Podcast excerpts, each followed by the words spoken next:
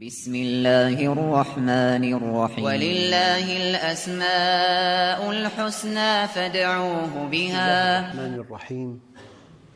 الحمد لله رب العالمين والصلاة والسلام على سيدنا محمد الصادق الوعد الأمين. اللهم أخرجنا من ظلمات الجهل والوهم إلى أنوار المعرفة والعلم ومن وحول الشهوات إلى جنات القربات. أيها الإخوة الأكارم لا زلنا مع اسم الطيب. ومن الأحاديث الصحيحة التي وردت في صحيح البخاري وهو أصح كتاب بعد كتاب الله قول النبي صلى الله عليه وسلم إن الله لم يفرض الزكاة إلا ليطيب ما بقي من أموالكم. المال الذي تؤدى زكاته يطيب يبارك فيه تنتفع به يحفظه الله يسلم من التلف.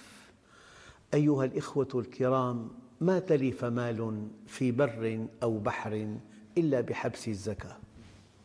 وحصلوا أموالكم بالزكاة. ففي صحيح البخاري إن الله لم يفرض الزكاة إلا ليطيب ما بقي من أموالكم.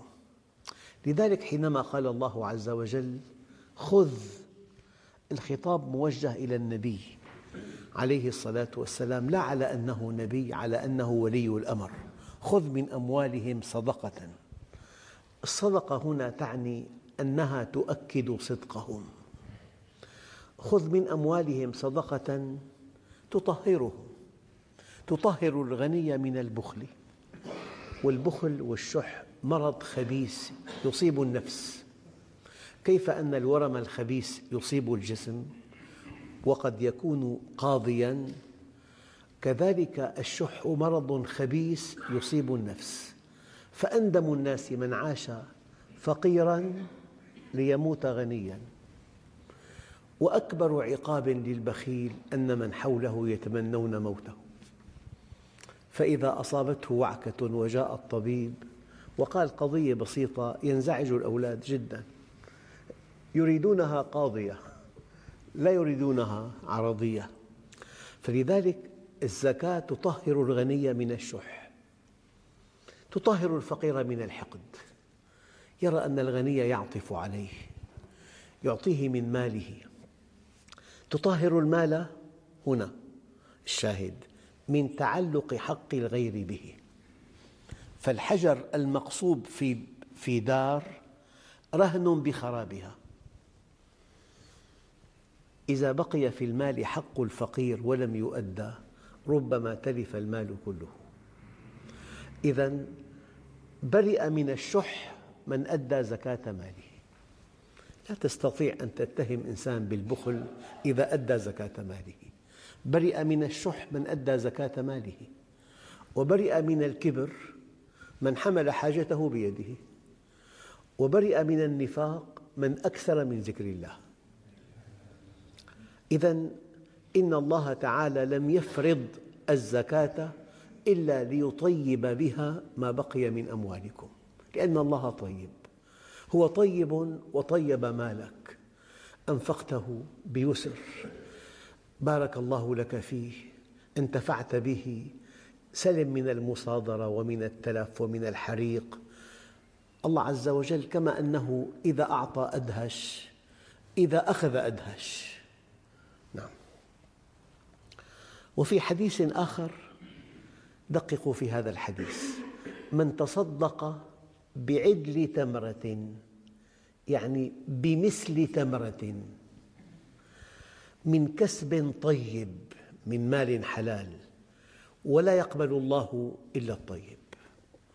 وإن الله يتقبلها بيمينه الحديث في البخاري يتقبلها بيمينه ثم يربيها لصاحبه كما يربي أحدكم فلوه الفرس الصغير حتى تكون مثل الجبل. ورد في بعض الأحاديث الإنسان إذا وضع في فم زوجته لقمة من طعام رآها يوم القيامة كجبل أحد. الله عز وجل خلقنا لنربح عليه. يا أيها الذين آمنوا هل أدلكم على تجارة تنجيكم من عذاب أليم؟ تؤمنون بالله واليوم الآخر وتجاهدون في سبيل الله بأموالكم وأنفسكم. ذلكم خير لكم إن كنتم تعلمون. أيها الإخوة هذان الحديثان في البخاري. من تصدق بعدل تمرة بمثل تمرة من كسب طيب ولا يقبل الله إلا الطيب وإن الله يتقبلها بيمينه ثم يربيها لصاحبه كما يربي أحدكم فلوه حتى تكون مثل الجبل. شيء آخر أنت أيها المؤمن إذا اصطلحت مع الله وتبت إليه وأقبلت عليه وطبقت أمره واجتنبت, واجتنبت نهيه وأحسنت إلى خلقه تكون طيباً. لذلك قال تعالى وسيق الذين اتقوا ربهم إلى الجنة زمرا حتى إذا جاءوها وفتحت أبوابها وقال لهم خزنتها سلام عليكم طبتم أصبحتم طيبين. يعني محصلة معرفتك بالله محصلة طاعتك له محصلة إقبالك عليه محصلة عملك, عملك الصالح. أن تكون في النهاية طيباً لأن الجنة لا يدخلها إلا الطيب. طبتم فادخلوها خالدين. أيها الإخوة كلكم يعلم أن الله سبحانه وتعالى يقول ولله الأسماء الحسنى. كمال الله كمال مطلق. أي خبر أي كلام أي تعليل أي تحليل لا ينتهي بك إلى أن تعظم الله فهو باطل. لأن الله أسماؤه حسنى وصفاته فضلة وكماله مطلق. وحسن الظن بالله ثمن الجنة. الله عز وجل يقول ولله الأسماء الحسنى. الفقرة الأولى أسماء الله كلها حسنى. الآن فادعوه بها. كلمة فادعوه بها لها معنيان رائعان. يعني أنت بضائقة مالية شديدة ولك صديق حميم لكن منذ أمد طويل لا تعرف عنه شيئا. صديق حميم ثم بلغك أنه غني كبير وأنه كريم. هاتان المعلومتان تدفعانك إلى أن تسأله قرضاً. لولا هاتين المعلومتين لما سألته. أنت حينما تعرف رحمة الله حينما تعرف عفو الله محبة الله رحمة الله حكمة الله حينما تعرف أسماءه الحسنى تسأله وتستغني به عمن سواه. أحد الخلفاء رأى عالما جليلا في الحرم المكي قال له سلني حاجتك. قال له والله إني أستحي أن أسأل غير الله في بيت الله. أستحي. كن عن همومك معرضة وكل الأمور إلى القضاء. وابشر بخير عاجل تنسى به ما قد مضى. فلرب أمر مسخط لك في عواقبه رضا ولربما ضاق المضيق ولربما اتسع الفضا الله يفعل ما يشاء فلا تكن معترضا. الله عودك الجميل فقس على ما قد مضى. إذا الإنسان ولله الأسماء الحسنى اسأله اسأله التوبة. يتوب عليك. لو بلغت ذنوبك عنان السماء ثم جئتني تائبا غفرتها لك ولا أبالي. أدعه في كل شيء. اسأل الله ملح طعامك. اسأل الله شسع نعلك إذا انقطع. اسأل الله حاجتك كلها. أنت بالدعاء أقوى إنسان. الدعاء هو العبادة. فلذلك ولله الأسماء الحسنى فادعوه بها. أنت حينما تعرفها تدعوه. حينما تعرفها تعلق الأمل عليه. حينما تعرفها لا تتضعضع أمام غني ولا أمام قوي. تكون عزيز النفس. ابتغوا الحوائج بعزة الأنفس فإن الأمور تجري بالمقادير. ولا ينبغي للمؤمن أن يذل نفسه. شرف المؤمن قيامه بالليل وعزه استغناؤه عن الناس لماذا أنت عزيز؟ لأنك تعرف الله لماذا أنت لا تنافق؟ لأنك تعرف الله لماذا أنت لا تتضعضع أمام قوي؟ كلام السحرة شيء لا يصدق فاقض ما أنت قاض إنما تقضي هذه الحياة الدنيا أيها الإخوة دعاء الله عز وجل أحد أسبابه معرفته فلذلك تكاد الأسماء الحسنى تشكل أكبر حيز في العقيدة الإسلامية يعني أنت دخلت إلى بيت صديقك والصديق مشغول رأيت في غرفة الضيوف إنسان تسأله الاسم الكريم يا ترى هل يكفي أن يقول لك اسمه؟ ماذا تعمل؟ متزوج؟ إلى أين وصلت بالدراسة؟ لا يمكن أن تكون المعرفة تامة إلا إذا عرفت عنه أكثر الأشياء فالله الله خالق السماوات والأرض هل عرفت رحمته؟ هل عرفت عدله؟ هل عرفت لطفه؟ هل عرفت محبته؟ إن عرفته دعوته وإن عرفته زهدت فيما سواه إن عرفته أقبلت عليه إن عرفته سألته إن عرفته استغفرته إن عرفته تبت إليه إن عرفته توكلت عليه إن عرفته لا يمكن أن تحزن لا يجتمع الحزن مع معرفة الله. يعني تصور مجند غر والده قائد الجيش. ممكن يخاف من عريف. ممكن لو عريف هدده ما ينام الليل. والده بيده أعلى الرتب. أنت حينما تعرف من هو أبوك وما علاقته بهذا الجيش لا تعبأ بأي تهديد. لذلك قالوا كلمة الحق لا تقطع رزقا ولا تقرب أجلا. الذين يبلغون رسالات الله ويخشونه ولا يخشون أحدا إلا الله.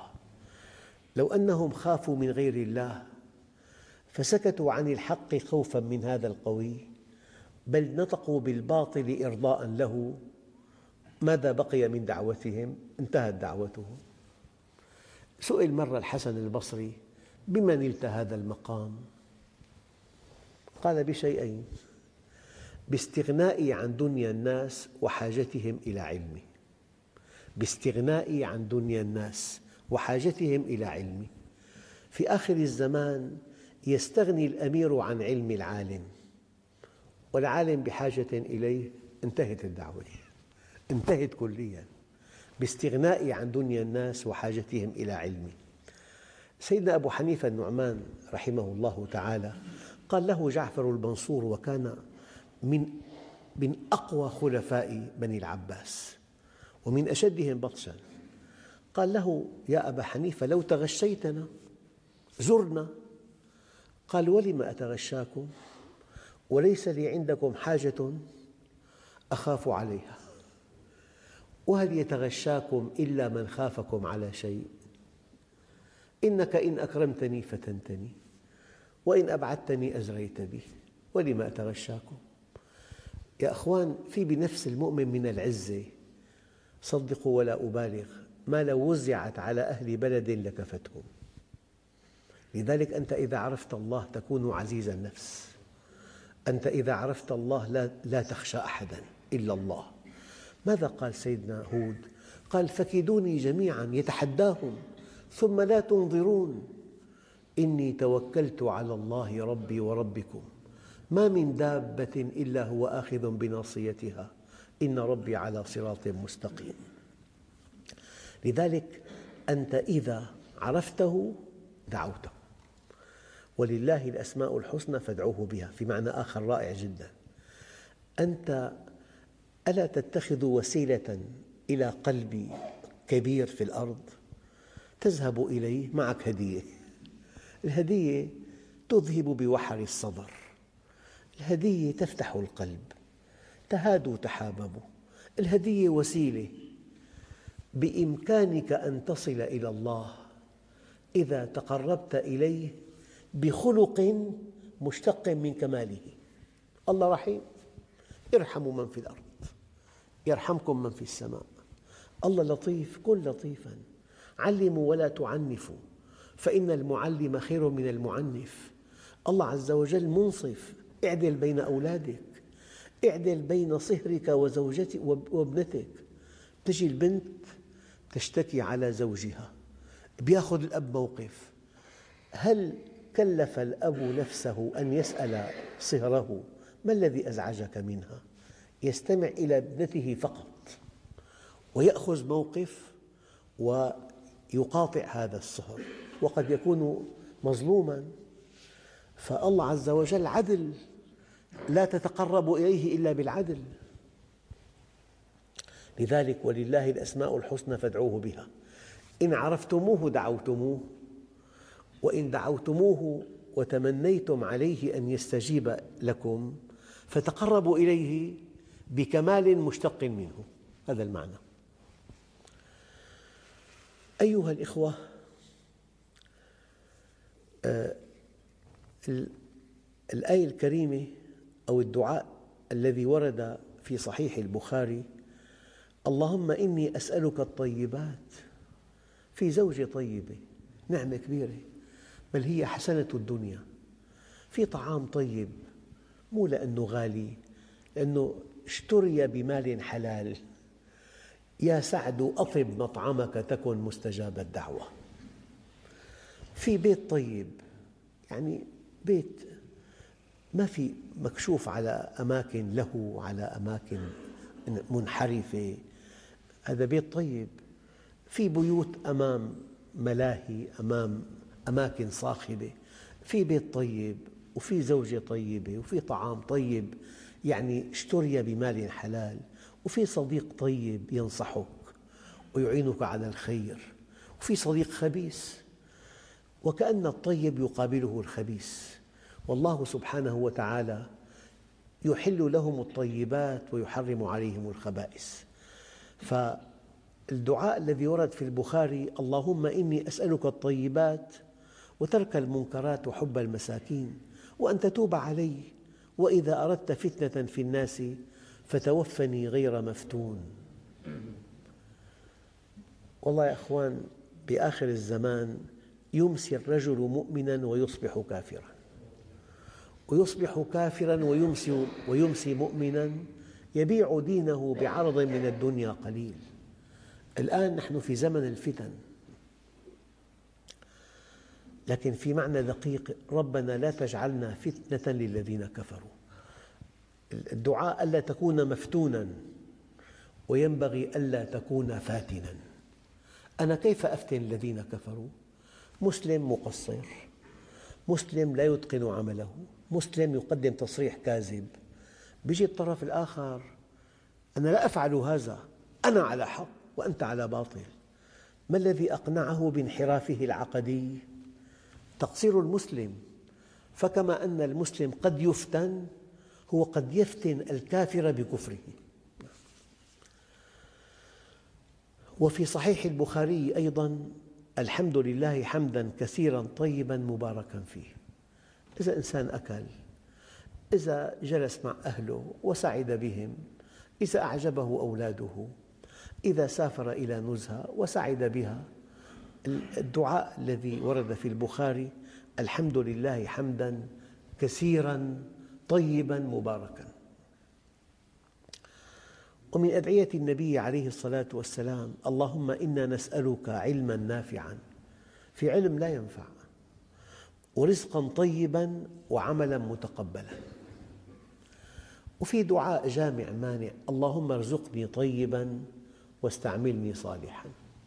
في أعمال مقدسة في أعمال فيها خير في أعمال فيها نفع للناس في أعمال فيها هداية في أعمال فيها معالجة طبية الطبيب المعلم في أعمال كلها خير للناس وفي أعمال أساسها ابتزاز أموال الناس أو إلقاء الرعب في قلوبهم.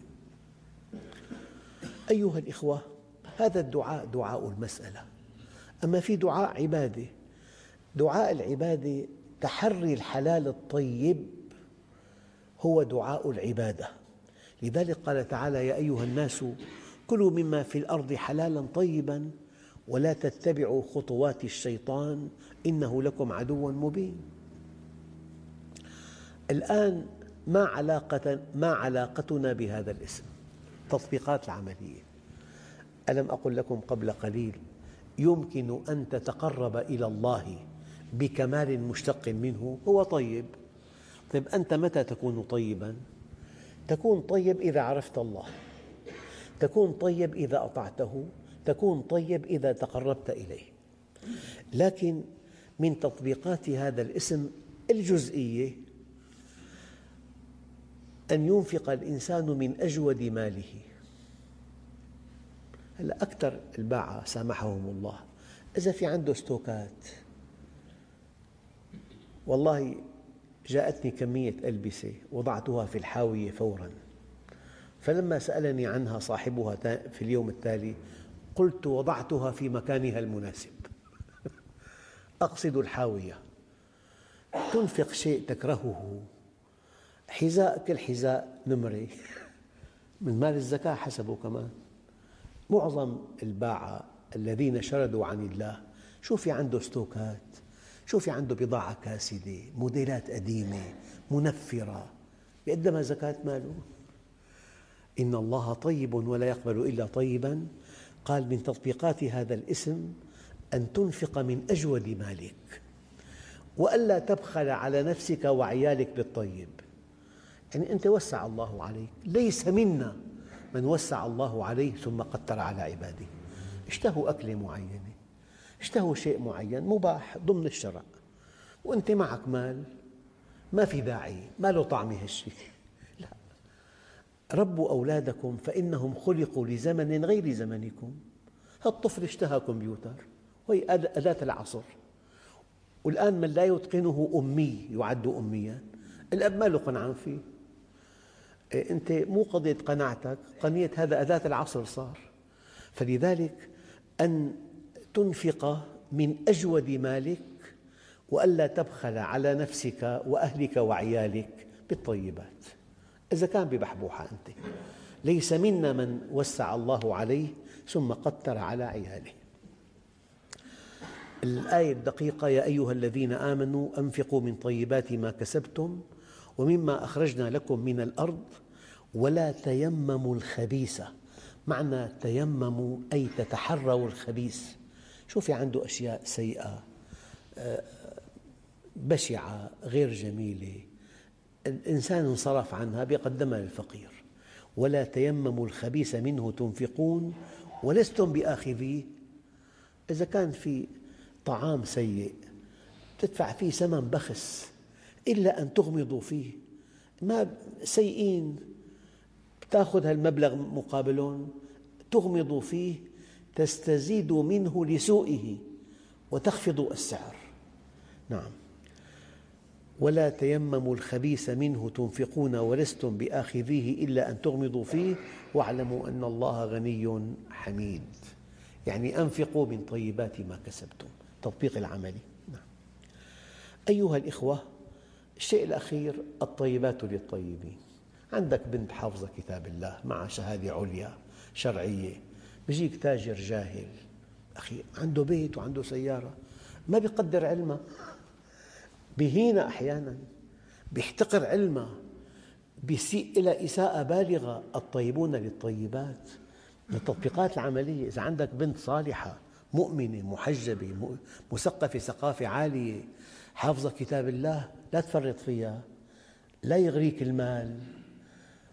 هذه الفتاة الطيبة تحتاج إنسان يقدر علمها. نعم. لكن أعظم عمل طيب تقوم به أن تعرف الله. أعظم عمل تقوم به أن تعرف الله. إنك إن عرفته عرفت كل شيء. وإن غفلت عنه غفلت عن كل شيء. يا رب ماذا فقد من وجدك وماذا وجد من فقدك؟ وإذا كان الله معك فمن عليك وإذا كان عليك فمن معك. أعظم عمل طيب أن تعرفه. إني والإنس والجن في نبأ عظيم أخلق ويعبد غيري وأرزق ويشكر سواي. خيري إلى العباد نازل وشرهم إلي صاعد. أتحبب إليهم بنعمي وأنا الغني عنهم. ويتبغضون إلي بالمعاصي وهم أفقر شيء إلي. من أقبل علي منهم تلقيته من بعيد ومن أعرض عني منهم ناديته من قريب.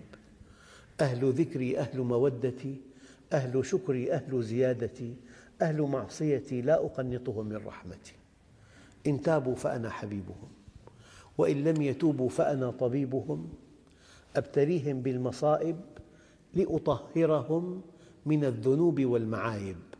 الحسنة عندي بعشرة أمثالها وأزيد والسيئة بمثلها وأعفو وأنا أرأف بعبدي من الأم بولدها. فلو شاهدت عيناك من حسننا الذي رأوه لما وليت عنا لغيرنا. ولو سمعت أذناك حسن خطابنا. خلعت عنك ثياب العجب وجئتنا. ولو ذقت من طعم المحبة ذرة عذرت الذي أضحى قتيلا بحبنا. ولو نسمت من قربنا لك نسمة لمت غريبا واشتياقا لقربنا.